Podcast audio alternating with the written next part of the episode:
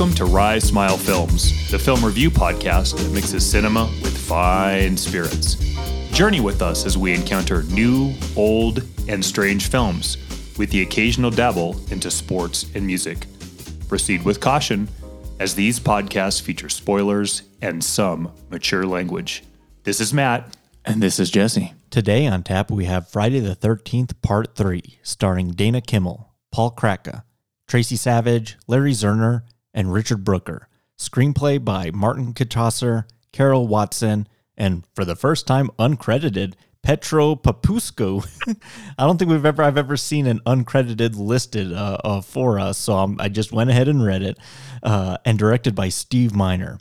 Welcome back to Rise Smile Films. It's time to get back in the vein of the spooky season and get back to our slasher film staples. And kind of an ongoing tradition with us is tackling the three major franchises, one film out of a time. We did the ones, we did the twos last year, and now it's time to do, let's just call this Three's Company Slasher Film Edition. How does that sound? I love it. I love it. excellent, excellent and we're going to be talking about with from- our boy Petro Petrusco. You know what's really disappointing is after this film, he really sold out and lost what made him so unique, and it was just one of the biggest tragedies in Hollywood of all time. I really wish we could go back and fix that for him, but you know, yeah, the the unsung hero of of horror screenwriting, Petro Petrusco. Uh, what could have been? Yeah, uh, from '82, the big uh, of Hollywood year of 1982. Not only E.T. and The Thing and Blade Runner and Rambo First Blood. Oh no, First Blood. Uh, mm-hmm. We have uh, this film, Friday the Thirteenth Part Three, in glorious three dimensions.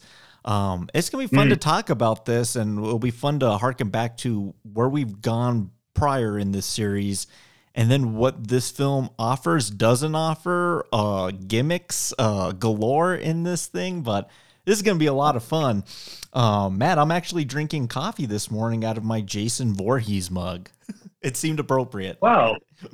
That's a pretty appropriate place because I'm actually out of the same mug, but um, kind of got a little cider deal going here with um, a touch of Bailey's and a little bit of rum in there. So kind of getting a fall morning drink, I guess, going. Yeah, that sounds great. Well, I don't know about you. I'm ready to get started. Let's jump right into this thing with our flight question.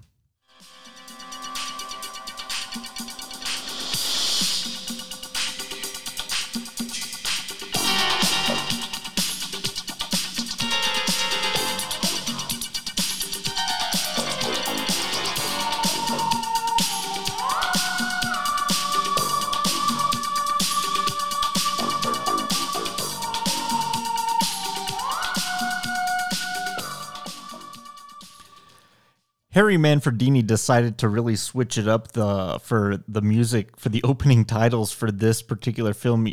We're used to having ah, ah, ah, and strings that sound like they're ripping off Psycho. Here they decided to just go full disco with it, and I don't know if I love it or hate it, but it's a jaunty little tune. yeah. So the like you said, strange disco is much different than the that we're used to getting. And I think it's trying to set a tone for the film that's, and might I even border on levity. Mm-hmm. Uh, I wouldn't say this film is funny, but there's a much, a marked difference between the Jason theme song, that echoing, clicking versus whatever the hell that was. Yeah. So, um, Jason, off to the land of gimmicks, I suppose, huh? As yeah. Yeah, absolutely, absolutely. Yeah, it's it's it's it's a one and done for this particular entry in the franchise, but and this gimmick as well, the three dimensions of it all. Something must have been mm-hmm. in the water in the year 82 because this is also Jaws 3D and all these film studios and everything are trying to find ways to bring in a hook to their next sequel and they went to a technique that was pretty popular in the 1950s uh, three dimensions, not like what it was like when James Cameron did it all with Avatar, and it was more about depth than like shit shooting out at you. Um, mm-hmm. Here, it was mainly used as a gimmick. So, my flight question to you is: take any film from the 1980s, um, whether it's this 3D or a, a, an imagined better version of three dimension filmmaking what film idea in the 80s could have benefited most from this idea to add more to it? I think that this film suffers. The film that I'm going to mention suffers from some gimmicks and some problems that directorial were made to make the experience a little bit more family friendly. We've talked about it a lot, but I want you to think about cycles through forests and exploding trees and frozen wastelands and large um, walking creatures. So you're talking about take, you're talking about one of four movies right now. well, those are two kind of put together in the same one. Okay. But I think for all of the gimmicks and the reasons that we don't like cute, mm-hmm. The Ewoks did irreparable harm to Star Wars. Yep. However, I do think that whole indoor bit could be really good if given a 3D makeover, and mm, it might nice. even because I don't know if it's aged particularly well, and it's not any fault of the film technic wise. It's it's just the green screen looks really um, the volume. I think the volume between the green screen and the characters on it lack, and it almost comes across as two dimensional, maybe at best. Sure, yeah. Is there one dimensional? Um, if you give it the 3D makeover, and it doesn't even have to be like the yo-yo bouncing in front of the camera or the spear shooting into the audience's kitchen as mm-hmm. you're watching it, it could just be the depth of perception from the audience's POV. Mm-hmm. I think that film could probably uh, really benefit from that. Um, and so that's that's my first one. I had a secondary one that um, maybe we'll give it as an honorable mention, but I'm going to go with Return of the Jedi. I think good choice. Even uh, the, that speeder bike uh, chase through the redwood trees uh, would, yeah. would look really good with that uh, that type of technique, that kind of depth that you're you're there, but it's not like shooting out at you in front of your face. Great choice. Organic too, right? Because some of that is on the speeder bike POV. Yep. I think that that's a just organic approach. Yeah, that could be cool. Yeah, and they've they and they've kind of done variations of that with like the Star Tours ride in Disneyland. So who's to, mm, yeah, yeah, that that, yep. could, that could absolutely work. Um, I kind of thought when you right, were talking when you were talking about fantasy wastelands and uh talking things and furry creatures, I thought you were either going with Dark Crystal, Labyrinth, Willow, or Legend. four fantastic films. You just created the best cast we've never done on oh, the show. Yeah, yeah exactly.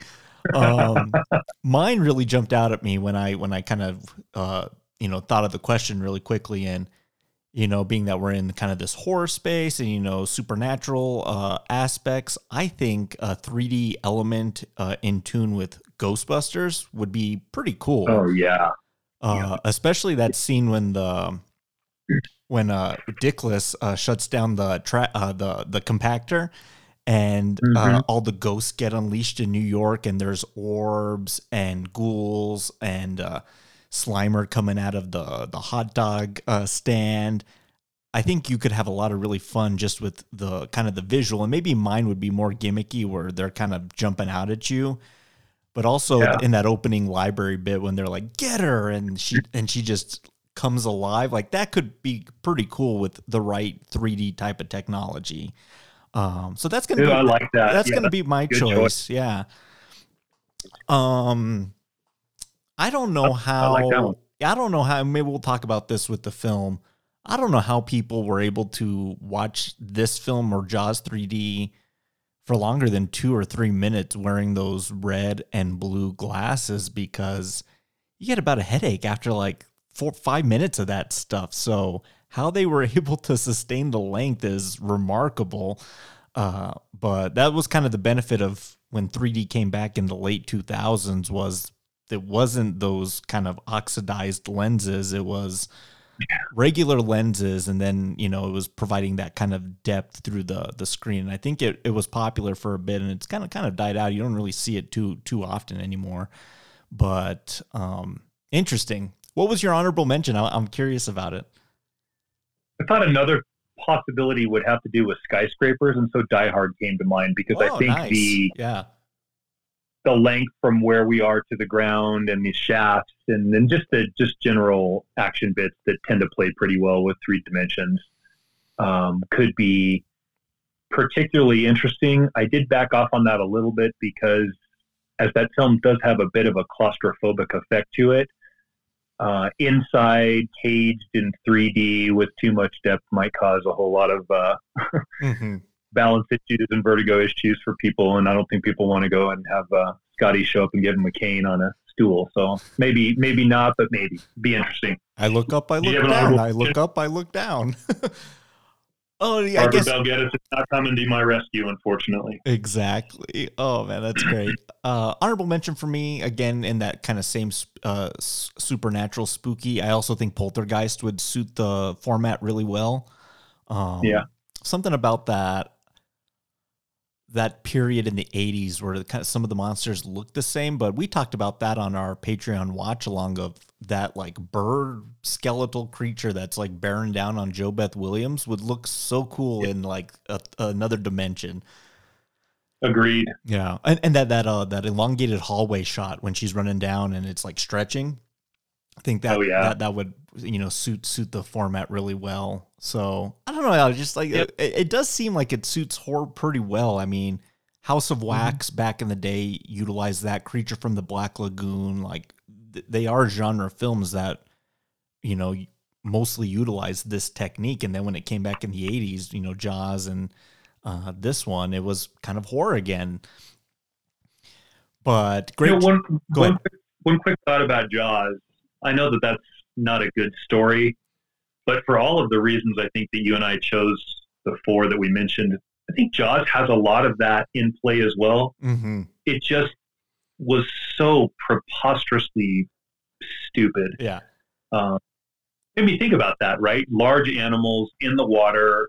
Maybe, actually, you know, that I think about it, for three dimensions to work, you have to have a field of vision and something in the background, right? That mm-hmm. gives you that depth. And what does water look like in the background? So maybe that's part of the problem because it that just looks be. like blue nothing. Mm-hmm. Yeah. Yeah, so I don't, I don't, frame I don't, of reference the shark coming to you and it's swimming towards the camera to gobble you. It feels like in the audience, but there's no depth of perception behind it. That I didn't thought about that. Maybe that's um, the, the, the reason why. Maybe that's the reason that film didn't work. The last shot of Jaws 3D is um, Dennis Quaid and I can't remember the other actress's name. Um, his love interest uh, they're like in the water, and then the two dolphins, like Cindy and Sandy, they jump out of the water, and they're like almost like rotoscopes. So they're not even there in the shot, but they're like do a jump, and then they freeze frame, and it is the dumbest thing. Pure cheese, uh, beyond cheese. It's like uh, uh, deep fried Gruyere, like what even whatever that even is, like baked brie. It's just it's unreal. Great That's choice. Um, I cheers my Jason mug to you. And cheers. let's get right into this thing with our review breakdown of Friday the 13th, part three. Hey, Shelly, come on out and meet your date. Bring her to me. Maybe this wasn't such a good idea. Sex, sex, sex. You guys are getting boring, you know that? What would a weekend in the country be without sex? Cool it, Andy. Didn't mean it that way. Look, you guys. I want you to have a good time this weekend. What happened to me at the lake happened a long time ago. I'm fine, really, okay? Just forget about me. Oh, I'm supposed to forget that we've been friends for... Ah! God damn it, Shirley. Why do you always have to be such an asshole? I beg your pardon. I'm not an asshole. I'm an actor. Same thing. Look, Shelley, you're my roommate, and I like you. Most of the time. But you gotta quit doing those things. Now, I got your date, didn't I? Didn't I? Yeah. So don't embarrass me. Just relax. Be yourself. Would you be yourself if you look like this? the best part of that whole thing is when uh, Chris Higgins gets out of the thing is like, Shelly, come out and meet your date. Bring her to me. exactly. Uh, Gentlemen. I know you probably think there's not a lot to uh, to discuss in that sequence, but we, are going to come back to it because th- there's a bunch of crazy stuff going on there, and I just want your your your take on a lot of what's happening in that particular scene. But let's jump to the beginning, and I really think you and I are onto something, and I think we first discussed this in Rocky three or Rocky four, uh, th- those that that breakdown. Yeah. Uh, the recap before we get into the the mm-hmm. next entry. Um, I really think that this was done, especially in this franchise and in Rocky, because you know the home video market and the streaming market wasn't like what it is now compared to 82 so you had your one shot to see friday part 2 in 1981 for whatever yeah. its theatrical window was 4 months if you didn't that was it it would be a while before you could see it on tv there weren't like uh, video stores where you could rent it if you wanted to buy it on betamax or vhs it was going to cost you almost maybe a hundred dollars uh, yeah. So it was hard to watch things again unless you saw them in the theater. So I think audiences back then really did need a recap of last time on Friday the 13th. Here's where we left you off, and here's where we're going to continue it. What, what do you kind of think of that? It's a great idea. And actually, the beginning of the film, as we pick it up in Jason's little chantate. Oh, yeah. With the revisitation of what would you call it? The altar that he's built for his mother. Yeah, the his uh, mother's uh, funeral pyre, the altar to her yeah. severed head. Yeah, I think that really works. Actually, that mm-hmm. six to seven minutes gets you up to speed. Uh, maybe doesn't speak to how complex the plot was if you can just watch the end of the film and pretty much know what happened prior to viewing number three. But nonetheless, that's you know a slasher horror thing. So once I get too particular in what's good and bad because it's genre specific. Uh-huh. But I think that actually really works. Yeah. Um, my question for you is the final girl in two. Yeah, Ginny. The one that we see. What's her name? Her name's uh, Ginny Fields. This is a strange, strange decision that's made here. Whoever played Ginny Fields, I can't imagine had offer after offer beating down the door. Sure, yeah. To return for 3 mm-hmm. The Chris character that ends up playing such a vital role in the third film uh-huh. should be her, Jesse. Oh, you're you're absolutely right, and the you you have the producer's hat on as well because that's what they wanted to do. Uh, I think the direct original direction of three was to continue with Ginny's story and I think either college or like a mental institution where she's trying to like get over her what happened in part two. And then Jason. Well, they could try a hospice. No one had ever done that before. Yeah, exactly. Have her comatose in a bed. yeah, no one would notice. Uh, so the intention was to continue with her, and then at the behest of her agent, I think said, "You don't want to do another one of those spook movies again." So she said no and has since then regretted that decision because she did really like doing the Friday the 13th part 2. She's a fan favorite in fact. So, I'm with you. I think that's a colossal miss just right off the bat not continuing with her character which if memory serves me right, that was like a year ago already. Uh, we really yeah. like think liked her character, her ability to psychologically confuse Jason and put the mother's sweater on and try to talk down to him to stop the madness yeah. I thought was different and and unique to to her. Here we say screw all that. And then yeah, we just start with a, a new group uh, of people that aren't even really camp counselors. They're just kind of friends going away for a weekend. So it's cool that you picked up on that because that was the intention.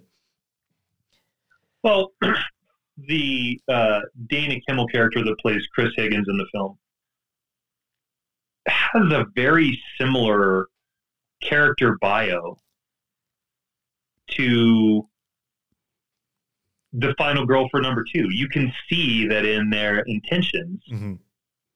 they wanted to. And again, the final girl is going to be fairly resourceful and savvy and all of the things that allow the term final girl to be given to her, which would be the final survivor, right? Yeah. So some of that just naturally falls in line with the way the story would be uh, portrayed on the screen. But they did write Chris in much the same fashion. And I found that to be kind of confusing, to be honest with you. Like, I kept thinking, gosh, is this character. I know I'm not supposed to pay attention to the hair color and the different body and the face and all this, but is this character the same? Her yeah. and yeah, and it, it's um, so for as much as three starts off really well by recapping 2 mm-hmm. um, I mean, the mistakes just kind of sort of start to compound from this point. But this was one that was really, really, really avoidable. And uh, that gal from number two should have fired her agent. Yeah, exactly. Yeah, yeah. That's uh, this could have been, and then we'll get to the numbers later. But then also financially, also not a good decision to skip out on this one. so, uh, Right, yeah. Uh, so we start out. You know, we get our three dimension title cards that shoot out at us, like if this was Richard Donner's Superman. Uh, with Yeah. our cool disco theme, and then we kind of we get back to it to present day, and they do kind of a cool like tracking shot in from like above this general store and then all the way up to this clothesline which is for a $2 million film that's like an elaborate shot. So i was quick to Mm. make note of that. And they were using like a kind of interesting crane system but it was so time consuming that it only shows up here because it was such a pain in the ass. Uh, wow, but this Crystal Lake uh, General Store, uh, run by e- E- Edna and Harold Hockett, uh, what is even going on with these two? Th- th- This is a, a weird thing.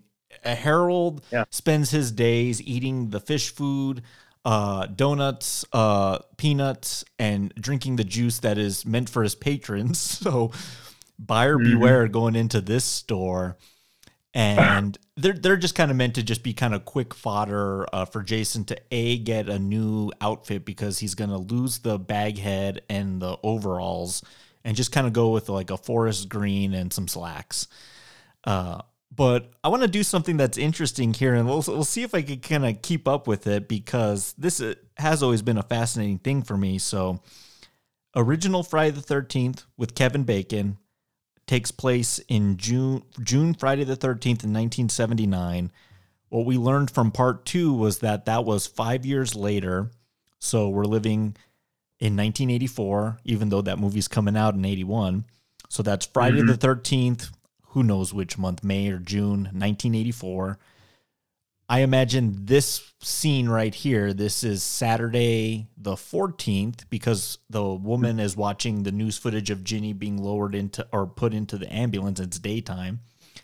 yeah, And then so when we cut to Chris and her friends, that would be Sat- uh, Sunday the 15th 15th. and then when Yeah. she her her next day would be Monday the 16th when she's getting into the police car after the events of this film. So parts 2, 3 and then when we get into part 4 all kind of take place within like a 5-day window, which is kind of fun and remarkable. We had a lot of fun talking about Halloween Kills just on the phone this week, and we're going to do that on the Patreon uh, coming up Yeah. uh, this week. But to kind of just encapsulate like the damage that Jason does in a five day window is staggering. This guy kills like 50 plus people over a, a short span. And uh, I just don't think, I don't know if, if moviegoers realize that they, these are all meant to kind of take place back to back to back. there's two. That's a I, that's a great catch. I didn't even snap on that either. So um, yeah, Mhm. there's two things I'd like to bring up though. Okay. Um, one with with Jason particularly. It's not Freddy's movie and it's not Michael's movie. It's Jason's movie. I really, I, I completely understand that. Yeah. But for the collateral damage that is spread out over this four to five day window that we see from two to the end of three, Mm-hmm. does Jason seem in his lumbering, backwards, ignorant, brutish way Mm-hmm. capable of dispensing that amount of carnage among the unwitting? Do you buy that? I, I don't buy it in these first two because he does seem so kind of goofy and and aloof at times Yeah. where he like Chris kind of one ups him several times in the final girl circuit at the end where the like a log over the head, a knife to the to the thigh. She's able to hang him in the barn. So he's not having his best day. It's not until the next one where like he's so rampageous, like in the Michael we got in Halloween Kills, where like nothing can stop him until he gets kind of Yeah. uh, uh, psyched out again by little Tommy Jarvis. Um, Right.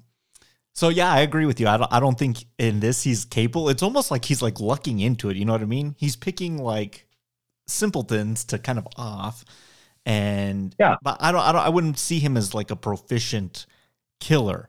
You know, Freddy's got his games and the way he's gonna kind of go about you know selecting his victims. To me, maybe Michael seems the most. St- this is kind of this is such a geeky horror. I love this conversation, by the way. Michael, no, I'm, I'm right with you. He Mike- seems the most omnipotent. yeah, Michael's like the most like stealthy, kind of like almost like a like a like a Navy SEAL or something. You know what I mean? He's like Yeah. very Yes. in the shadows and uses the shadows. Jason's just kind of there and lucks into it. You know what I mean? Right. Yes. If you don't go to Jason, and I mean to him, like literally knock on his door, you're pretty good. Michael, I mean, I know it's Haddonfield, but really the whole state of Illinois and the whole globe is really his playground. Mm-hmm. He's just everywhere at the same time. You know, maybe it's because hockey season started, and so I've been spending a lot of time in that headspace. But I was thinking about the amount of carnage that Jason dishes out, as you were talking earlier. Mm-hmm. It's almost like the hockey game is finished and you're in the shootout, okay? Sure. And you decide to put your enforcer, defenseman, third line paired goon as the final shot in the shootout.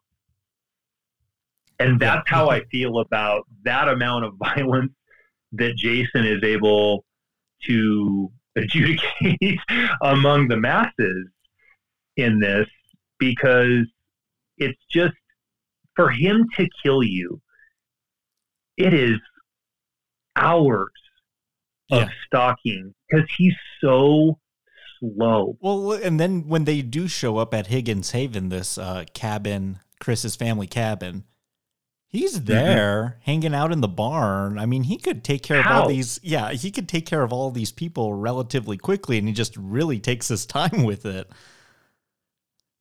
Okay, so here's the second question I have for you. Okay. Is there a difference in this film with this first couple that we meet that runs this general store that takes from what feels like maybe New New Hampshire or Vermont and turns it into West Virginia? Well, uh, we're in California in reality where we where we filmed it, but and I think that's part of the problem. I mean, it definitely doesn't feel like the Crazy Ralph general stores and things that we got in the prior two films. It doesn't feel that like it has that East Coast vibe, uh, so to speak. Well, It doesn't, and I mean for for the New Hampshire versus West Virginia, we could do Oregon versus San Diego, and nothing Mhm. against San Diego. Yeah. it's it's more rural, mm-hmm. even though both of those areas are rural and uh, rednecky. I don't know. I just Mm-hmm. they're all all of those places are secluded and sequestered Yeah. and isolated. But by choosing this couple that runs this general store and showing them in the manner that they do, hmm. which is knitting, watching the newlywed game, rollers in your hair, Yeah, rollers. Yeah. husband 15th, 15th time on the can Yeah. after he just finished eating the peanuts from the planter's bucket that he had opened with his pet. Like Yes. it just Yeah. it, it almost turns it into me for the final point on this. It almost turns it into a Texas chainsaw kind of feel. Yeah. I think it probably it, it lacks the shark brutality of what that film was, but like the vibe Sure. of like what those people bring. Absolutely, yeah, I I, I totally see that. So we're we're out of theme, Mm-hmm. and now we're trying, I think, to mitigate that Yeah, with gimmick. yeah, Right? Exactly. Yeah, that's exactly what we're doing. And I think at the end of the Alright. day, well, we're not telling the story that we originally wanted to tell. So there's another kind of thing holding us back. And you know, you mentioned the gimmick, the whole 3D of it. Uh, one of the worst 3D gimmicks is so this couple gets killed, and then we cut to the middle of like a residential street, and there's a boy with like a baseball bat, and the bat's like really lodged in the frame. But I'm like, first of all, who holds a baseball bat in that direction? Uh, Exactly. that didn't make sense, but the 3D uh, aspect of it all dominated this entire production, where the where story and performances were just like, yeah, that's whatever. We really need to get these 3D things shot, and even that was laborious. Uh, to get the yo-yo and the popcorn and the juggling, like it had to be just right in the frame to even create the effects. So countless takes So when you're spending, when you're doing, you're going the Kubrick route and doing hundreds of takes of the silly shit, and then you're doing like two or three takes of like the actual acting, your priorities are set. You know what I mean? Yep. Uh, Funny you brought up the yo-yo because I found that to be so annoying and so obviously look what we can do audience this is called 3d that was, oh my god Exactly. Yeah. And it was just like they had to do it multiple times just to kind of get it right. So the depth did anything, if anything. Like, how, how do we know? Well, we've never seen it with these 3D glasses with the red and blue uh, lenses, but it probably didn't even look good in that either. Uh, but these pe- these this group of kids, you know, so in part one they're opening up the camp. Mrs. Voorhees squashes their plans. In part two, Paul Holt is uh, training counselors at a neighboring camp. Don't go over to Camp Crystal Lake because of the tragedy that happened. Uh, here we just got a, a group of friends, dare I say friends? Hang on a second, uh, that are gonna just go spend uh, a week at Chris's cabin. So you have Chris Higgins. We've talked about her. Uh, we have Debbie and Andy, and they're very uh, apt to tell us that Debbie's pregnant at least four or five times. uh, right yeah Shelly uh, Finkelstein, uh, who is, I guess, Andy's roommate, because this is the question that's always boggled my mind watching part three is who in God's name would ever be friends with Shelly in their friend group? oh right right He's insu- Yeah. he's insufferable. Uh, he has no game. His go-to flirting technique is to fake a knife in, in your head and scare the the wits out of everybody. Uh, Mhm. But he is going to play an important role uh, midway through this film, and we're going to talk about that. And I and I can't wait to you, the hockey guy. I'm going to kind of tell you the the hockey ties to it all. Um, Okay. And then uh, we have um, so they're picking up a date for him. Uh, this is Vera.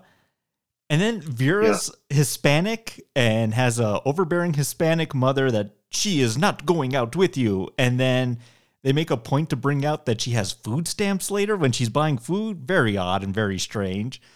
very odd Like very the, strange the the details, like why include something like that in a Friday the Thirteenth movie? But then the most uh, I think out of left field is the Chuck and Chili, the residential uh, stoners of the group, who are like in their Yep. mid thirties, hanging out with people in their early twenties. Yeah. Obviously, a Cheech and Chong esque type thing. I mean, Up in Smoke and those movies were very popular in and around this time, and I would want to Mhm. do some research to see if they actually tried to get the two of them to be in this movie, and they said no, so they just created caricatures of those two guys. Uh, Mm. I have no idea why they're here at all. Like, other than to increase the body count and to have them uh, pass a joint in 3D to us. Uh, what what do you think of these uh, group of people? Um, just in general. Well, I mean, I think that Chris is the most interesting, and for as hateable as Shelley is, he is memorable for much the same way our guy in the wheelchair and um, Texas Oh. Chainsaw was. Yeah. Um, which I can't remember his name either. Oh, Man, yeah. I'm struggling this morning. Franklin. Um, there you go, Franklin. Shelley and Franklin could be fast Oh, friends, I God. think. It'd be the most insufferable movie to ever sit through. And this is something that's come up before, right? And it's Sure. how much time do we want to spend developing the fodder because mostly they're just to serve one purpose, and that's show off a really gruesome, cool death. Mhm. The problem is the only other two that are really distinguishable would be Cheech and Chong, Chili, and her boyfriend. And effectively, other than almost setting the Mystery Incorporated band on fire with the uh, hotboxing effect early on, Yes. they mostly don't do anything in the film. They like, don't- they don't. get they don't.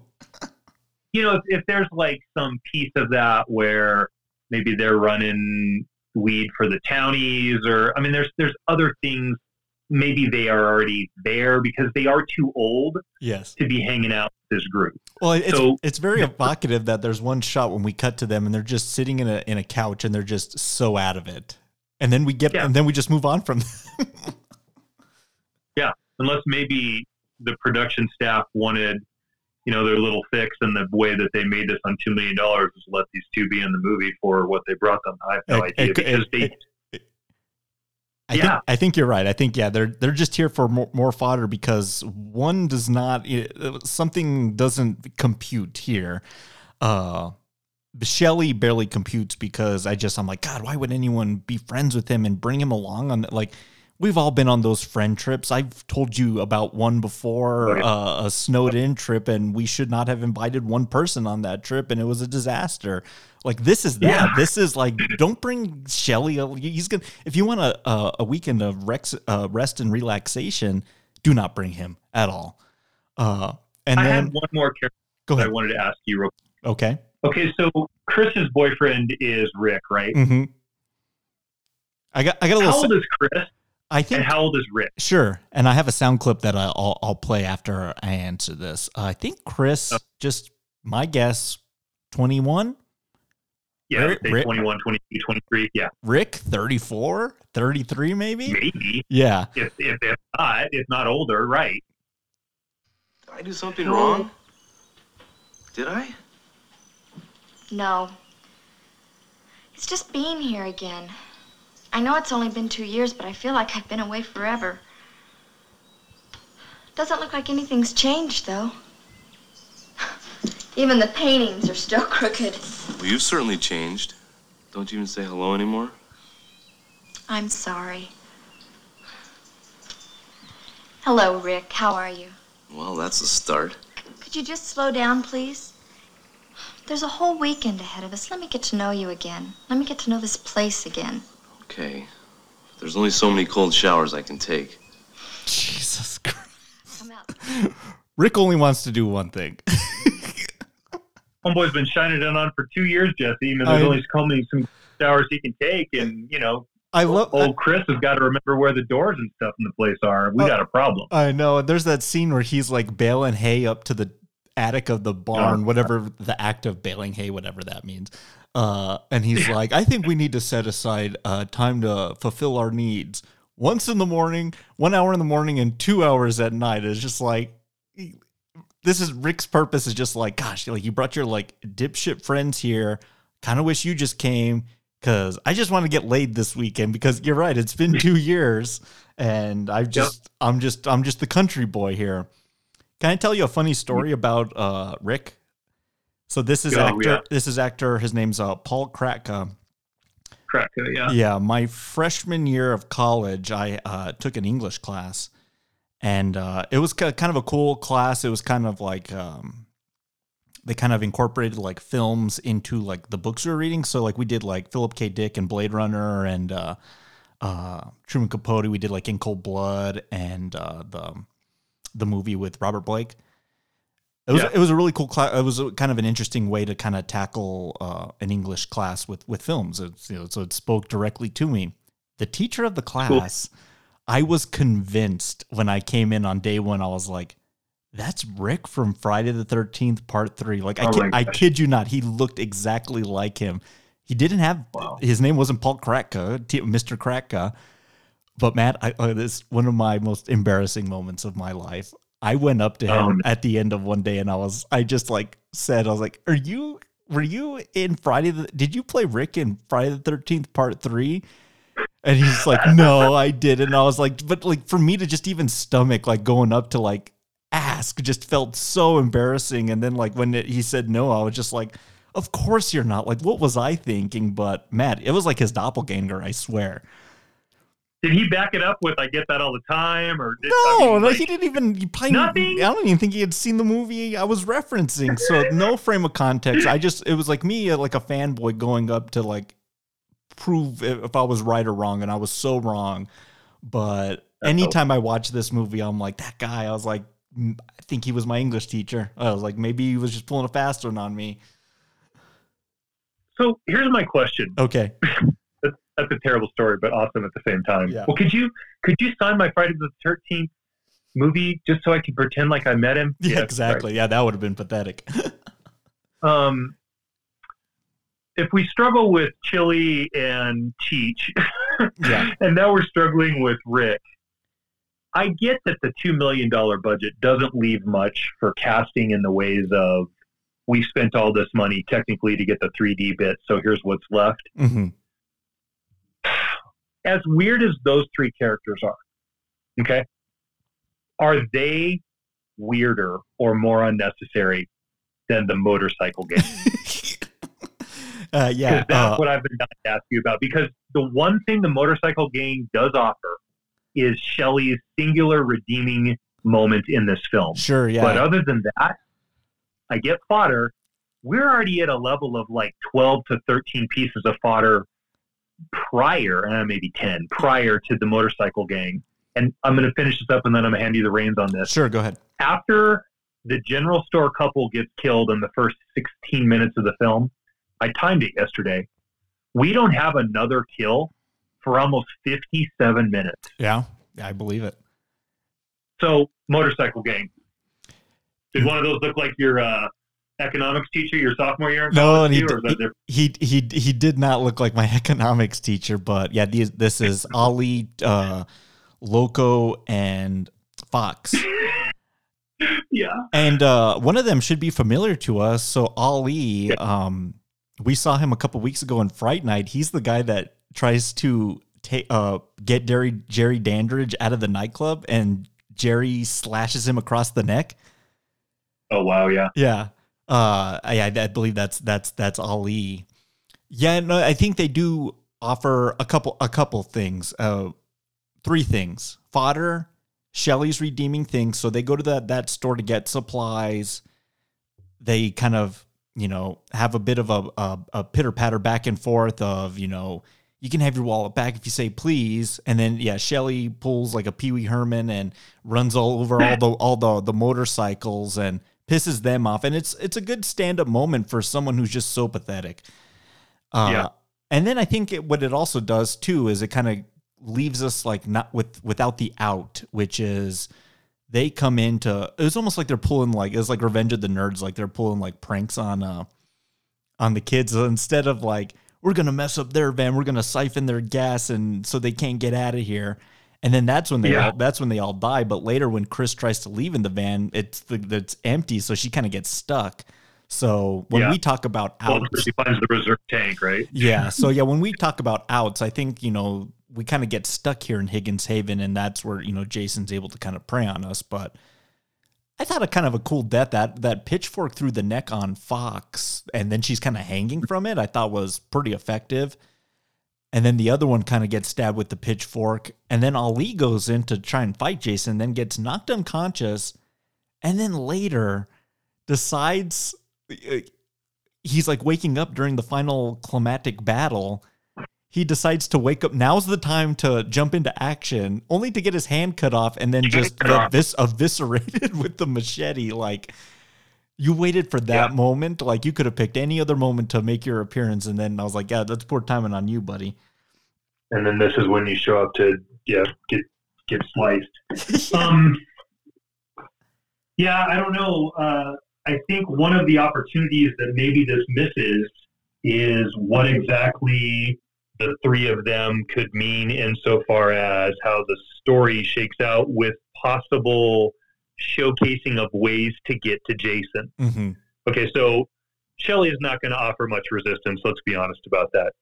Maybe Rick, he seems to be uh, fairly physical, and I think with with Jason in particularly, one of the things you have to do, and he's also semi susceptible, Mm-hmm. is you kind of have to muscle him up a little bit. Yeah. Like I think that there is um, a reasonable amount of evidence to show like you can kind of at least bang him around and buy yourself some time. Mm-hmm. Um, that Ali character in particularly, because he seems to be the most hardened street level badass of the group, kind of presents that at the end.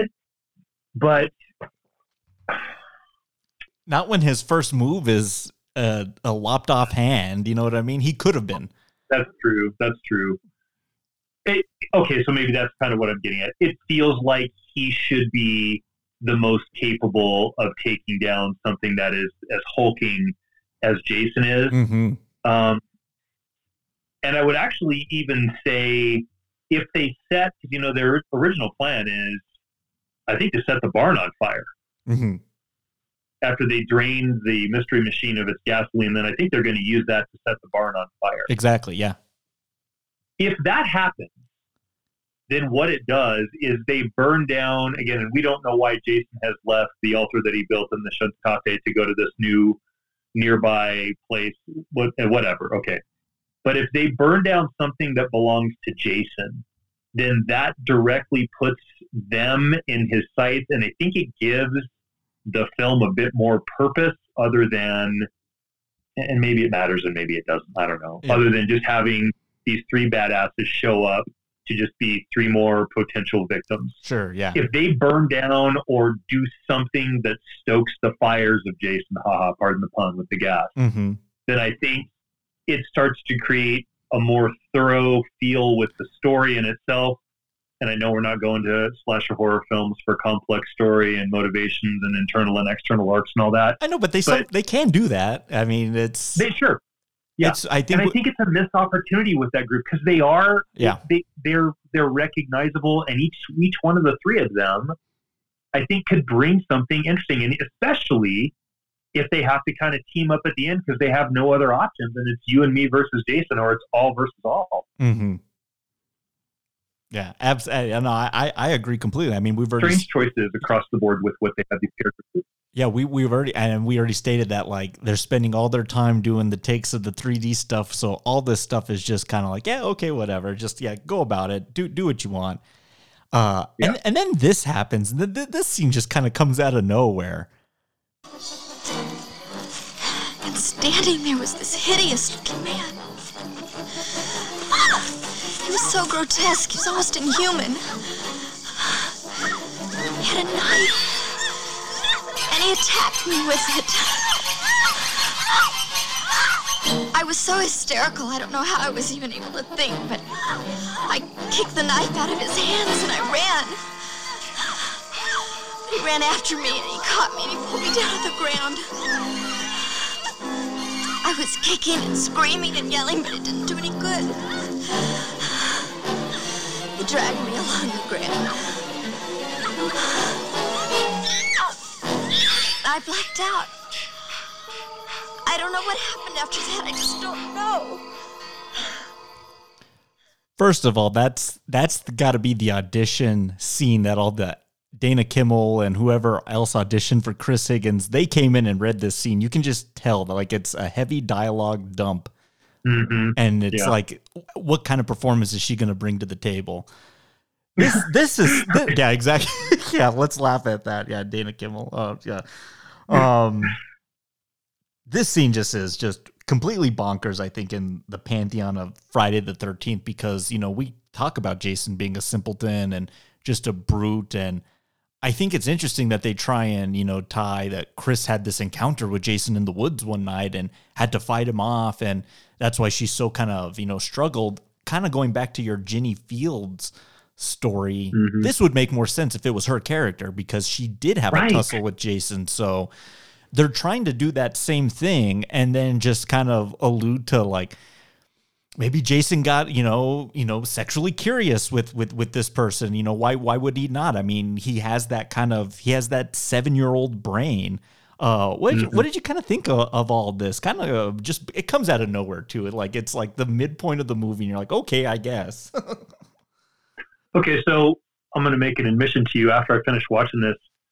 I was so certain that Chris was the Ginny Fields character that I actually kind of went back just to do a little reading and made sure did I miss something and maybe because you know sometimes yeah they will use the same character portrayed by a couple different people. See Terrence Howard and Don Cheadle. There you mm-hmm. go. There's one for you right off the top of my head. Yep. Okay.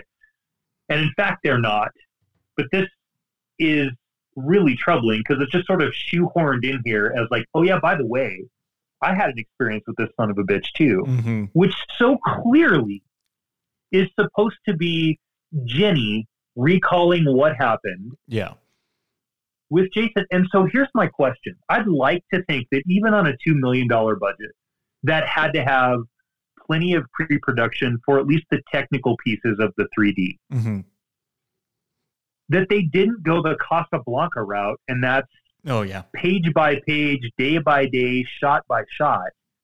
And I guess we'll shoehorn this Chris Higgins bit in here where she had an encounter with this guy, even though no one knows anything about either one of them, in that space because, well, it's kind of scary and maybe we need four more minutes of footage to make a 90 minute movie. So it just feels, I feel like I said organic a lot today, so inorganic Yeah. I'm in an attempt to try to make what was clearly org- organically derived at the beginning hmm bonkers. And there's a lot of things because Jason goes to space. There's a lot of things that happen in Friday the 13th. Yeah. I think I agree with you. Yeah. This scene is, as you would say, bananas. What in what what what are we doing? I know. Unbelievable. I know, yeah, yeah. The, the Jason physical assault because yeah, he would normally kill everyone. Like why here? And in order to kind of make Chris matter more at the end, that way she has some kind of stake in it to like kind of. But she doesn't find out he's that's the same guy until he takes the mask off. So as far as she knows, she's fighting just like a rando, uh, uh creepy guy. I've always found this scene bizarre, and I'm like, gosh, this does not to, need to be in there. And it's only to get them far away from the massacre. That way, when they come back, the everyone's dead. You know what I mean? You know, the one thing that um, makes me also kind of appreciate even a little bit more right now is that particular chapter in VHS that we spoke about not too long ago. Oh, yeah. the final girl that comes back with the bait to catch the the killer. Mm-hmm. Um, post attack, it's interesting to see what happens with Heather Heather Langenkamp or Jamie Lee Curtis Mhm. or the Jen Chris character in this film. Mm-hmm. What does that leave Neve Campbell? Where that works too. Yep. What state does that leave the final girl in? Yeah. And if that attack that they shoehorn in and that dreamlike flashback narrative, voiceover, weird, whatever the hell that is, says or teaches her, and here's what I learned, Yep. blah, blah, blah, blah, blah, blah, blah, then that gives them something to build on with her that they can use against Jason. Mm-hmm. Because you're right, Jesse. Yeah. The second part of that, like the final battle between her and Jason, is a pretty good one. I think that part sort of works as far as Chase. Yeah. But she's pretty pissed, and I guess she would be pissed. And it goes one of two ways. It's like, oh my god, you killed all my friends, and I'm in shock, so now I'm incapable of defending myself. Or you motherfucker, Yeah. you killed all my friends, and you're gonna pay. Mm-hmm. And this flashback is so set up to do the latter there. But again, it's just a miss. And it's is it a is it a writing miss? Is it a pre-production miss? Is it look we don't give a damn? Just get the yo-yo on the camera two Yeah. more It's times. it's it's that one. It's that option. It's hard to say, right? Because it's actually, to be honest with you, as as bananas and bonkers as it is, Mhm. it's not entirely a terrible setup if they would have paid it off. Yeah, you're right. I think I think there, there's things to play with. Everything just seems so half baked in this film. half, half baked. Even It's- chili. Yeah, half baked with the with the, the stoner couple over there. Um, exactly. But let's get to let's get to the kills. Yep. Wallet. I'm sorry. I got it. Who are you? What are you doing? Hey, now cut that out right now. That's not funny.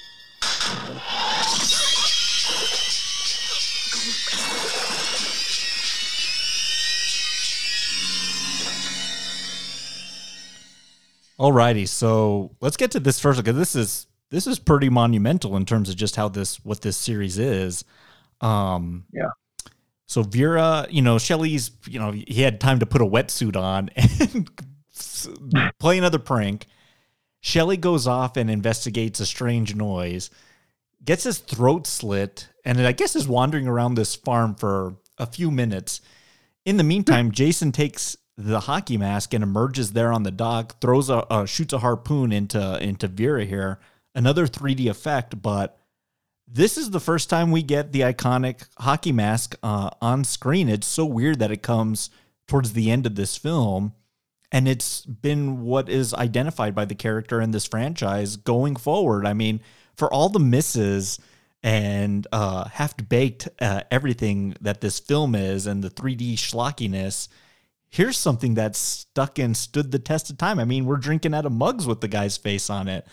What do you Yeah. what do you think of that? I mean, that that almost seems and I would say, you know, Goldfinger was also another like to me, Goldfinger's the Bond film where they like they nailed the formula. So that's three films in. So here we are, three films in with this one, and we kind of finally figured out what this guy should look like: big, hulking, and now he's got to have a cool mask. Um, what do you think of the hockey mask? And then I'll tell you a little the the trivia after that.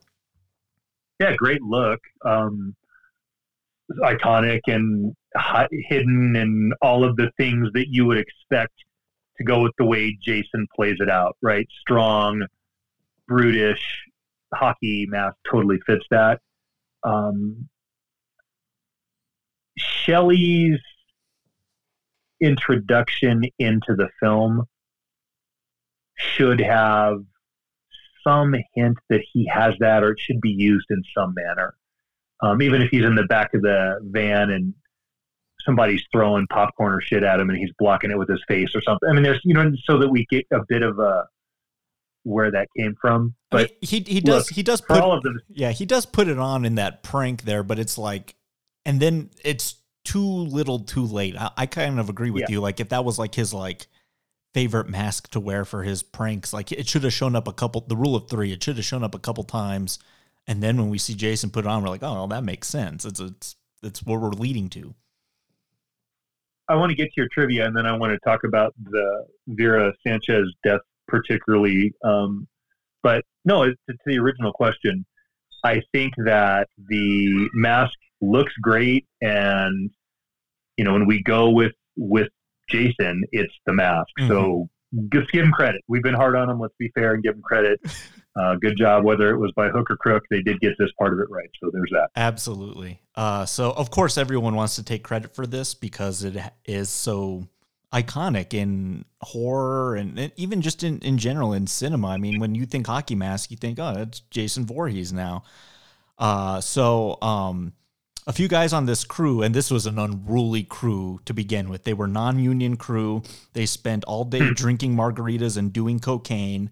Uh, yeah, so this is this is the type of of, of set workers that we're we're dealing with here. It sounds like a nightmare, but some of them were hockey fans. So one of the the three Huh. the three D supervisor, his name was Martin J. Uh, Safoff or Sadoff. Uh, I think it's Safoff, and uh, he had a hockey mask. So they took a mold of it. So it the mold of the Jason hockey mask is a 1950s Detroit Red Wings goalie mask. How about that? Yeah, and so Interesting. they- yeah, they did they did kind of some molds of it, and then um, and yeah, that that's that's kind of what what what they used, and even kind of going forward, that when Chris uh, sticks him in the head with the axe, and he kind of has that slit up top, that Yeah. slit's going to be present in the mask for every film going forward. It was that that kind of piece is kind of always be consistent, but yeah, Yeah. you're right. For as hard as ridiculous as Shelley is, and as a nightmare as this film's production, and really not checking the boxes, we nailed this part here, and this is something that's stuck going forward. To it's what's synonymous with the character, and that's it's no more iconic than uh, Freddy's um, knife glove. Hmm. So then our other I said I kill- wanted to talk go ahead. Vera for just one second. Yeah, yeah, yeah. You brought it up earlier. So when they go to the store and run into the bikers, Yes. um, the cashier is very particular to let Vera know that they don't take food stamps there. yes. And then that mostly evolves into nothing than kind of a shitty comment that the person made. What I do think is really interesting is because Shelley has taken a shine to Vera, and of course she's spurned his advances because Shelley's a douchebag. Yeah. what her final action is before the harpoon goes through her eye, which and I think that's actually a pretty interesting kill, Mm-hmm. has to still do with Shelley's wallet. So I Mm. guess I'm to believe, Jesse, Yeah. that post running over the bikes and food stamp incident at 7 Eleven, she never gave Shelley his wallet back Mm-mm. and is really concerned about dropping it in the the lake to where she wades into that Mm-hmm. right before you know she meets her demise with that harpoon. Yeah. there's some really fertile, interesting commentary to be played with there. Yes. Whether is she, you know is she going to shine it on with Shelley because he's got money? Why does the Sanchez girl not have them? Like, there's a lot of very kind of cool pieces that they could play with. And if this was George A. Romero, it'd be handled expertly well. yeah. But instead, it just kind of it it, it has to it has to serve a purpose Mm-hmm. because after Shelley comes out of the water, we are already primed that scary things can come out of the water. And being exposed to that, she wouldn't be as scared again the second time. Ha ha, Shelley, that's really funny. She doesn't even need to go after his lot. It doesn't even need to fall in there. She needs to just calm down, sit back down, hear a rustle, and look down the edge of the dock. And there's Jason. She thinks it's Shelly in the hockey mask Yeah. haha, Shelly, that's really funny. You're never going to get laid treating me like that. Whammo, harpoon in the eye. But instead, I know. Yeah. It's like, it's fish this wallet out of the lake. And man, I, I want that to be worth and, and mean something more than it does in the film. And that's probably a long list that we can continue to add on. no, I think to that's, there, I think that's fast. I don't think I've ever realized that before that you're right. She never gave him the wallet back from the general store. So there is a concern there. So Vera's not like this, like heartless, uh, uh, paramour for for Shelly. I mean, she's willing to wade in still water with like freaking mosquitoes galore, probably to fish his Yeah. wallet out because she does care uh, a little bit, not enough to go all the way with him, and especially after the way he's treated her. Uh, but Right. yeah, that that that's fascinating. And then Jason, like a G, just drops that harpoon gun and is like, "Yeah, I did it. What are you gonna do about it?" And then makes his way into the the cabin. Which Matt, you played Yeah. a little bit with me one time. Uh, we played the Friday the Thirteenth game, um, Mhm. and uh, this Higgins Haven is an actual map uh, in the multiplayer level. And I gotta tell you, those people that made that game, super fans have to be because the details uh, in that game that are in here are remarkable. From the uh, you know the the pot of popcorn that Chuck's uh, has there, the spiral staircase is in the right place. There's a hammock in the upper uh, bedroom. Uh, it's laid out identically to how you see it here in this uh, in this scene. Um, so I think that's just kind of like a, a cool little anecdote. But hammock Yeah, yeah. hammock sex does not seem comfortable at all. oh my God. Talk about rough. I yeah. know. Even exactly. to even to sleep in a hammock for like a nap is uncomfortable. Like to sleep there all night, Mhm. that's a mistake. And then to do any type of strenuous activity in there seems like a nightmare. Uh, but here we got, you know, I I love these slasher films because you know you get you end up with these characters that take on weird character traits, and it's usually something that the person was good at. In uh f- the first Friday the Thirteenth, do you remember how like the the girl uh, Marcy and then the the goofball Ned they kept doing like impressions like you know you're you're funny when you're angry sweetheart or they were talking like old Yeah. Hollywood like that was probably like what they were good at you know what I mean so they Right. bring that so here in this uh Dave or Andy he's really good at walking on his hands so we got to use that to Yeah. some effect uh and what I think and we'll kind of talk about this in the questions Andy just gets eviscerated right through the crotch by machete wielding Jason, which I think is also Yeah. the first time that Jason wields a machete in this franchise as well, which is his iconic weapon. What do you think of that? Mhm. That's brutal. Like, who wants to go that way? Because he a probably didn't die that way. So what happened off screen in between her getting out of the shower and getting back in the hammock was Jason crunched him 90 degrees his legs on top of his back and then put him in the in the rafters brutal absolutely brutal Okay. So to be fair, yes we're starting to see some pretty interesting ways of killing in this, right? Whether it's, um, you know, the pitchfork through Fox, or whether it's the harpoon in the eye and now being cleaved through the crotch. Mhm. Uh, this this franchise at this point has chosen to really up the stakes Mhm. on who the star of the movie is, and that's it- it's rarely the bad guy, but in slasher horror, it, it is the bad guy. and maybe that's And yeah, no, that's brutal. And that that that machete through there as that poor guy is walking on it, you can feel it, man. yeah Oh my god. yeah the way his legs just kind of from the couch. yeah the way his legs just kind of buckle as he falls down Mm. and i think you're onto something i think as you know as poor as most of this film is i think we are seeing the emergence of like you said the star of the show which is jason we're seeing his Yeah. iconic getup we're seeing the creativity and how he's going to dispose of people and that's what drew people to see every one of these injuries going forward um Mhm. So then uh uh his uh fiance his girlfriend his is pregnant she's killed in the kevin bacon fashion uh, underneath a uh, uh sleeping uh, uh apparatus. She's killed underneath the hammock. And then now it's time to do away with with the stoners. So chuck has to go do some classic slasher. I even did this in the little movie i made in college.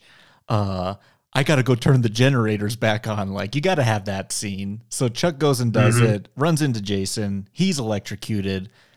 And then poor Chili, not not the best actress, is running around the house running, Shelly's dead. Oh my god, help. and then she's and then she's killed with a with a flaming fire poker. So again, the creativity and Yeah. we've kind of set the stage for Rick and Chris to come back and oh my god, they've there's water water damage upstairs, burnt popcorn smell. Yikes, that's probably the worst thing. Uh, and then everyone's gone. And then uh, my poor English teacher uh, gets his head crushed into a jelly for his eye to pop out at the screen, which is, I think, probably Mhm. the worst of the 3D effects, honestly Agreed. because his head just looks so fake there. But we finally get to it, the final girl circuit, which is Chris, you know, mano a mano with Jason. And I think for the most part, you know, I think Ginny did really good in the last one. Uh, and then prior with Alice and Mrs. Voorhees, and that scene just goes on for way too damn long. Uh, here, I think, you know, Chris is fairly capable and creative, you know, whether it's using a bookcase or using uh, his own uh, uh, uh, a knife that she finds, trying to get out of there using a log, trying to get out um, with a vehicle, uh, stringing him up with a noose. She's trying as as hard as she can to to get rid of this guy. Oh, what, what do you kind of think of that? I mean, we've been pretty hard on her, and rightfully so, but I think she's fairly capable here in this scene. Yeah, no, she does a good job of presenting a, uh, some opposition to a guy that's run through everybody he's come into contact with. Like I said, to be fair, the fact that they use the same hay baling apparatus that we saw with Rick earlier and then Fox even earlier before that is set up so you understand where that's going and it's just not some set piece out of the blue. Um, no, I, I think it's mostly entertaining and I think that uh, Chris is formidable, and that's good to see. Uh, she's she's a formidable opposition. Excellent. So it all kind of leads to the barn here, and like like we mentioned, that's when you know Ali decides to make his appearance and only to get killed. Um, Yeah. But yeah, it's revealed here. You know, Jason kind of lifts his mask up from the noose, and she's just like, uh, "Oh, I think I have I think I have audio of that."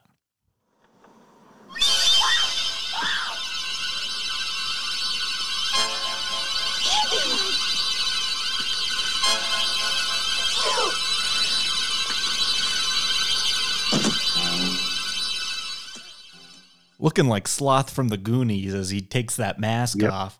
Uh, I we, we kind of realize like, oh my, oh my gosh, like how, how's this even gonna wrap up and and end? And I don't know. It's just I always kind of find the the Friday they just kind of run out of moment momentum. But Mhm. the axe through the head, I, I I guess is is the kill shot that we decided it wasn't this or it wasn't that. Like this this was it. And at the end of the day, are like, are we really believing that he's done for the count uh, after everything Right. he's been through? I mean, he he took a a machete to the shoulder blade in the last one and kind of got up and was okay.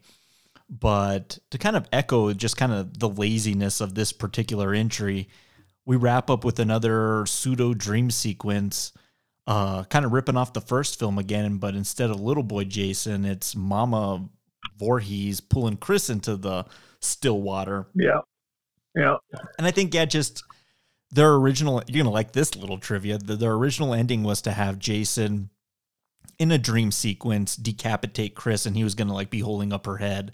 but the prosthetic Jason head didn't look really good. It was an early head mold, and you know who made it? Uh, Stan Winston. Oh, really? Yeah, so uh, rejected Stan Winston design did not make it into into the final um, film, but I do think that that head mold was the one used in that flashback scene. Um, it's just it's so hard to see because it's like transparent with Chris telling the story and her running around on the ground, so you can't really see it very well. Um, but then we kind of we kind of wrap it up. She's taken in by the authorities to the hospital, uh, psychiatric facility, and then Jason's corpse just laying there in the barn, and we kind of get out of it. But what do you kind of think of the the wrapping up of, of this film? You mentioned the Goonies. I, I thought the same thing too there. Um, we've talked about it before, less is more, and whether that's Pennywise or, or sex or the reveal of the form and sex. Um, I think one of the big mistakes that this film does is once they get Jason in the hockey mask, is to de Darth Vader him too soon. Oh yeah. Um, once the mask is off and you get to see the creature behind the facade, that has, I mean this, moments of interest.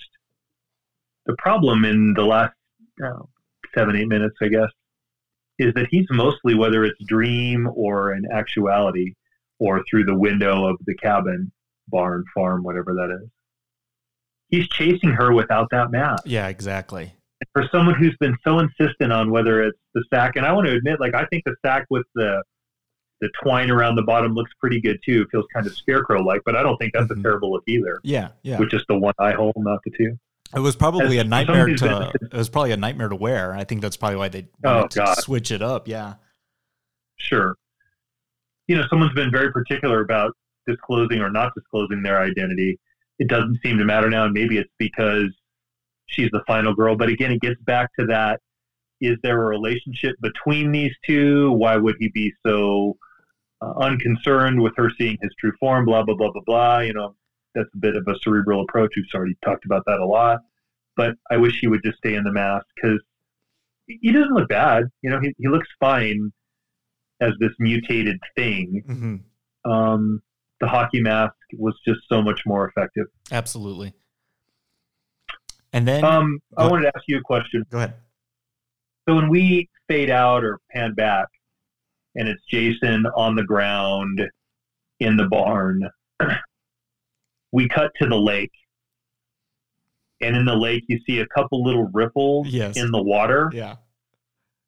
Look, obviously that is a bug landing in the shot and causing that or something. Are we supposed to believe, or do you believe, that that's an indication that there is still life below the surface, or is that just a tranquil lake that goes through the normal ebbs and flows of any kind of um, organic interaction with water and animal or leaves or what have you? Yeah, I think it's meant to be entirely just ominous, uh, just kind of a last parting shot because it can't be the mom because she's just a head in a shack. I Right. mean, it couldn't Right. be a, a fully formed body like the one that pulled her in. That's strictly nightmare nightmare fuel for Chris. Uh, So yeah, just meant to be ominous. I mean, the real evil's laying there in the barn, unattended. I mean, Jason could have made his escape here because it, it looks like the cops just like leave, uh, just leave the, all the the wreckage there. But Yeah. yeah, it's it's it's a bit of a I think uh, not a great ending compared to the I think the last two films, especially that first one that has that great shock moment of uh, Adrienne King, uh, Alice being pulled into the water when you really kind of don't. Mhm. It's ending all very happy and whatnot, and here it's it's that, but less of all of that. It's redoing everything just very poorly. Um, Yeah. I do have a couple uh, bits of little trivia here for you, and then I have a couple questions for you. Uh, yeah, I mentioned that that ending. This cabin was built from scratch, which I think is pretty impressive on a two million budget Wow. And uh, it was burnt down unfortunately by a careless fan uh, just a few years ago. So I think you could actually go and tour this this little set here, but not anymore. Uh, This is the only film to not say Jason's name like at all. So uh, I Hmm. thought that was pretty interesting. And two million dollar budget, uh, thirty seven million dollar gross. So I'm gonna give it the Yep. It was the most uh, profitable uh, Friday the Thirteenth film until Freddy versus Jason in 2003. So people showed up, whether by gimmick or what, to check this thing out. And again, we're right in the middle of the slasher heyday, so it's Yeah. re- really reaching its peak. And then this is, I think, the coolest uh, piece of trivia. It was the first movie to knock E.T. out of the number one spot in 1982. Oh man, how about that? Yeah. There you go. Yeah. For what did Wow. what did ET slay? I think I mentioned it when we did that episode. What was it like? Twenty eight weeks straight at number one. It was like ungodly. Yeah. Wow, that's impressive. Good job, Friday the Thirteenth. Yeah, Take good- that, 3D. Good job, Jason. Your your very troubled production. Um, Killed another star, didn't you, Jason? exactly. What was your favorite tasting note of Friday the Thirteenth Part Three? I really did like the beginning, the first five to six, seven minutes that recaps what happened in two. I thought was really masterfully done. Um, an honorable mention would be the part that we got into with Vera and the wa- the wallet and that whole that whole bit. But uh, that just might be me reading more into it than what they actually designed. But so I'm gonna I'm gonna have to go with the the opening. I think it's terrific and it's a great way to get your audience up to speed for what's coming. Excellent. I'm gonna actually pick? I'm gonna pick yeah that Jason coming out onto the dock there. It's such an odd Yeah. scene because it's it's brightly lit at night.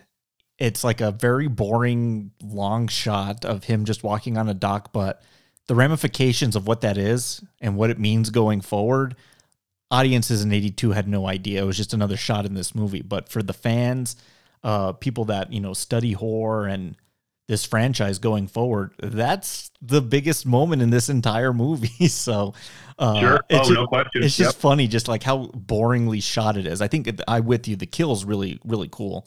Um, but Mhm. everything else about it is so unspectacular, but it means so much. Uh, Yeah. Let's do something a little different here. So for our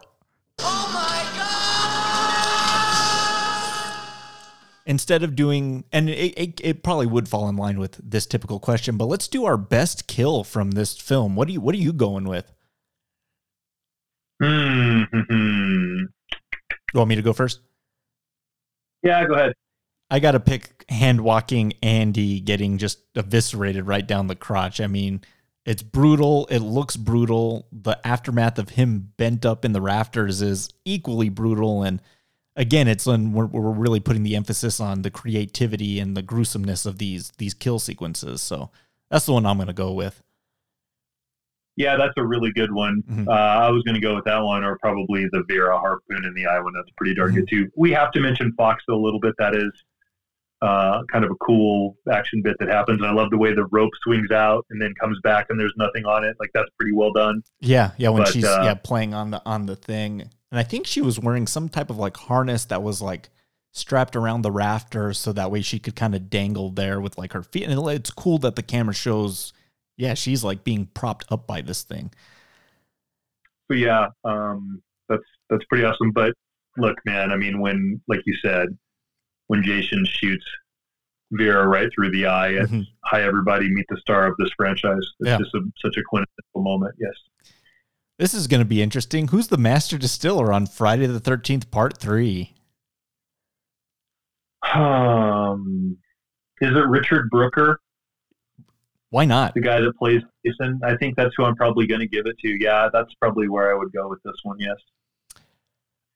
I'm gonna give it to. I, I can't believe I'm gonna do this. This is uh, you might have to revoke my master distiller card here. I'm gonna give it to Larry Zerner who plays Shelley, not for the performance because it's so ridiculous and I hate that character so much, but his Mhm. importance and what he brings to this is. Who thought Jason was gonna get his mask from some goofball? Uh, wannabe actor with his like uh carrot top bag of tricks uh to create one of the most iconic, not just horror characters, but film characters of all time. Uh, so I think he deserves his his due, and uh, he was kind of just plucked off the street. If you, if, I, we could believe that, right? Sure. Right. Yeah. minute, he so- wasn't like plucked out of Juilliard's acting uh, pantheon.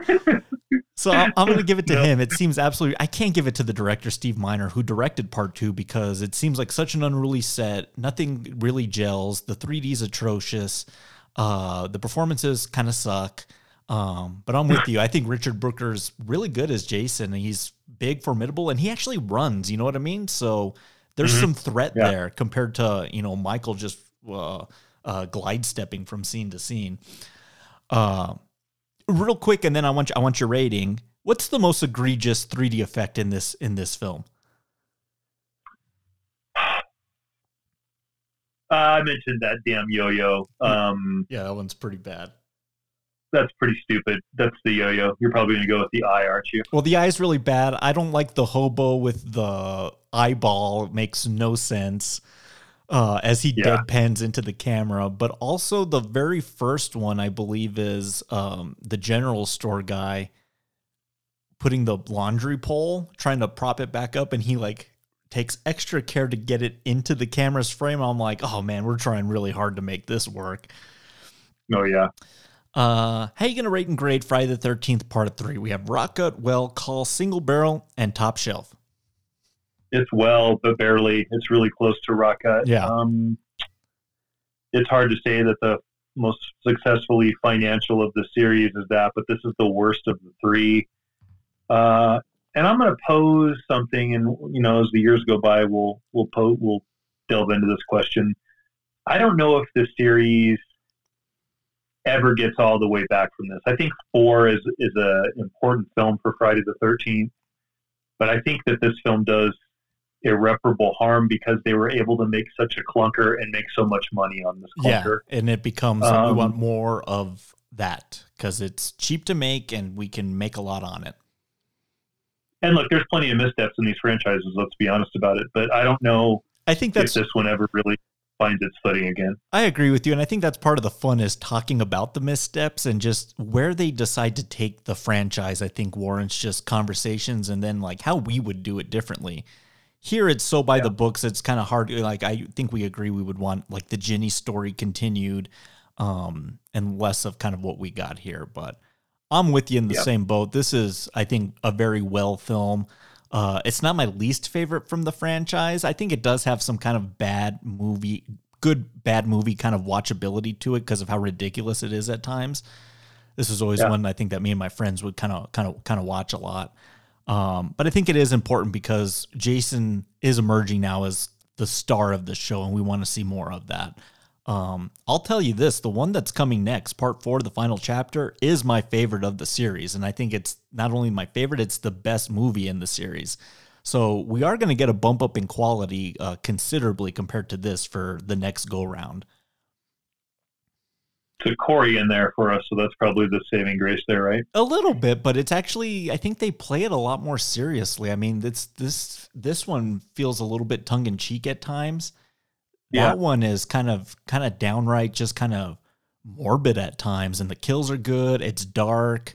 Um, and the intention mm-hmm. with that one was so we're gonna kill off Jason. So we'll save that mm. conversation mm-hmm. for another time because there's a lot of fun, crazy stuff to talk about in that movie. And then, like I said, it's my yeah. favorite. So uh, we'll, we'll, go ahead. Um, no, no, just that's that's great. I think we'll have a lot to talk about there. I can't believe it doesn't even feel like it was a year ago and we did number two. It's gone by so fast. I know, right? But yeah, let's let, yeah, let's wrap this up with our nightcap.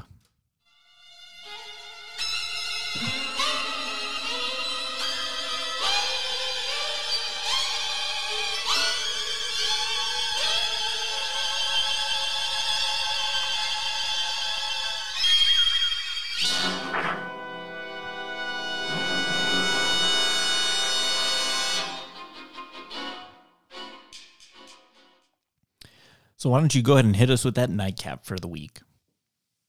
So with where things are at the end of three, I'm going to give you the reins to spec number four and go with this next installment of the franchise in the direction that you think is the uh, most positive or most interesting that you can come up with. So here's your piece of paper, here's your final draft, and you get to pin number four. Have at it.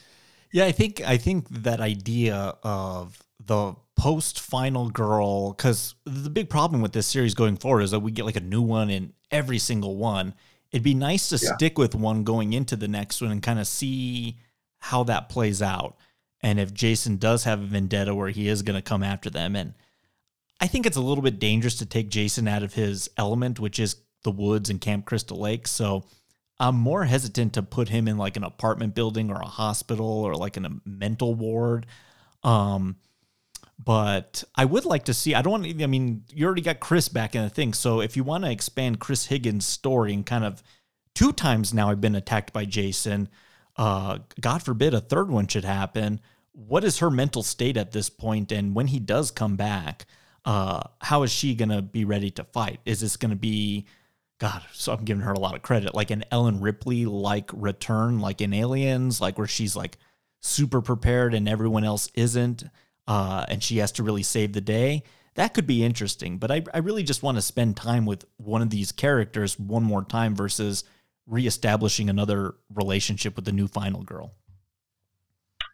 So this is going to be kind of anticlimactic then, because that's fairly similar. Uh, depending on how you want to take the the ending of the first one, you could make the case. I think at the end of number three that we have three final girls. Yeah. Okay. So let's take the three final girls post attack, and they are on some speaking engagement tour on surviving crisis or whatever mm-hmm. friendly title they give it. Yeah. There starts to be a tremendous amount of, and this is all pre social media, so this is done on five o'clock news or, you know, tickets and like old school um, literature and advertising and such. But there does tend to be this whirlwind of people that start showing up and are very curious into what has happened, which then in that group, three or four people said, let's see if we can't go and figure out what each one of these three girls had that allowed them to survive, which takes them to Crystal Lake, mm-hmm. right back to the killer. And that then takes Chris and Jen and the chick from the first one back to rescue those three from the curiosity of what allowed those three original girls to survive. So you get at location with a team up kind of um, effect to rescue the unknowing and curious. I think that I think that's great. I think all that like the idea of we think evil's dead, but I need to go make sure mm-hmm. that it's dead, dead. So that would bring you back because if you're so trauma stricken, why would you go back to the place where it all happened? You need to have intent yeah. to go there, and that's to slay the beast. You know, it almost then becomes very mytho- mythological, like a, a labyrinth or, or something like that uh, of those Greek myths, which is which is pretty interesting. And then it gives us reason to that go would back. almost play better today, contemporary, wouldn't it? With sort of the guerrilla YouTube, yeah, um, click clickbait addicted video file guy. Yeah. like that could even play now um, with a much older, aged Final Girl cast. But yeah, I think that there's a lot of play in both of those. Mm-hmm. Um, and they do feel a little bit inspired by VHS, and they also do feel a little Dream Warrior warrior too, don't they? Sure. What a yeah. perfect segue. Uh, uh, Matt, yeah. this has been a lot of fun to talk about Friday the 13th, part three in 3D. It was. Uh, but, mm-hmm. uh, you know, we're going to kind of wrap up next week our little slasher uh, threes, threes company slasher film edition. And uh, being that we don't want to take this into November because the spooky season's over and we want to get into talking about other big things coming out. Uh, yeah. We're going to kind of do a fun little thing. We've never done this before, but in the style of Joe Bob Briggs and Elvira and Vampira and all those great, you know, uh, horror drive-in feature shows. We're gonna kind of bring that to the Rye Smile faithful, and we're gonna do our own uh, midnight double feature of Nightmare on Elm Street Part Three: The Dream Warriors and Halloween Three: Season of the Witch. Uh, this is hmm. going to be a lot of fun because Matt, I know this is the nightmare film you've been waiting for. Uh, it is number one. Yeah, to talk about that team, uh, who wrote it. I mean, Frank Darabont's got to play in that screenplay. We get to talk about yep. Craig Wasson again. I know. yeah, I know. We love talking about that guy. Uh, yeah. And then we're going to follow that up with the most perplexing of all the Halloween films, uh, Season of the Witch. They tried something mm-hmm. different. It didn't work, but some people like it. We're going to see if we like it. Um, the the the killer, uh, the Halloween masks, and the Druid cult of Stonehenge. That's going to be just such a wild episode. But We're gonna do them No back. kidding. We're gonna do them back to back and give you a nice extra little Rye Smile for the Halloween season. I think that'll be a lot of fun. Perfect, perfect setup for Halloween, which is what Sunday. Yes, Yeah, look at that. perfect time. Listen to this on Saturday and have Halloween on Sunday. Perfect. Perfect timing. Well, uh, cheers uh, to you. Uh, thank you everyone for listening. Uh, hit like we said, hit up the Patreon, uh, patreon.com slash Rye Smile Films. We're going to get into the weeds with Halloween Kills this upcoming week. And, uh, you know, Yeah. we're wrapping up our, our DC Titans on the top tier there.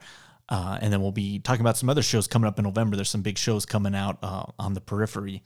Um, but hit us up on any of the social media platforms or at rysmileproductions at gmail.com. Matt, I'm raising up my Jason mug to you one last time. I got to get going. I, am going to go fish through my old mask collection and I want to see if there's something in there that could be better than a hockey mask. Um, let's see if I can uh, outdo Shelly one better. Well, yeah, I'm going to go work on my handstand. So how you got that? Okay, good luck. good luck with that one. Uh, excellent, everybody. I got to tell you, Matt, when we I did last week's episode, uh, with No Time to Die, I had to do uh this, and it felt very weird where I had to say. Uh, we'll see you in the dark. So I'm glad that you're here to say it this week. Uh, so we'll we'll see you all next week, everybody. Have a good week, everybody. We'll see you in the dark. Thank you for listening to Rye Smile Films.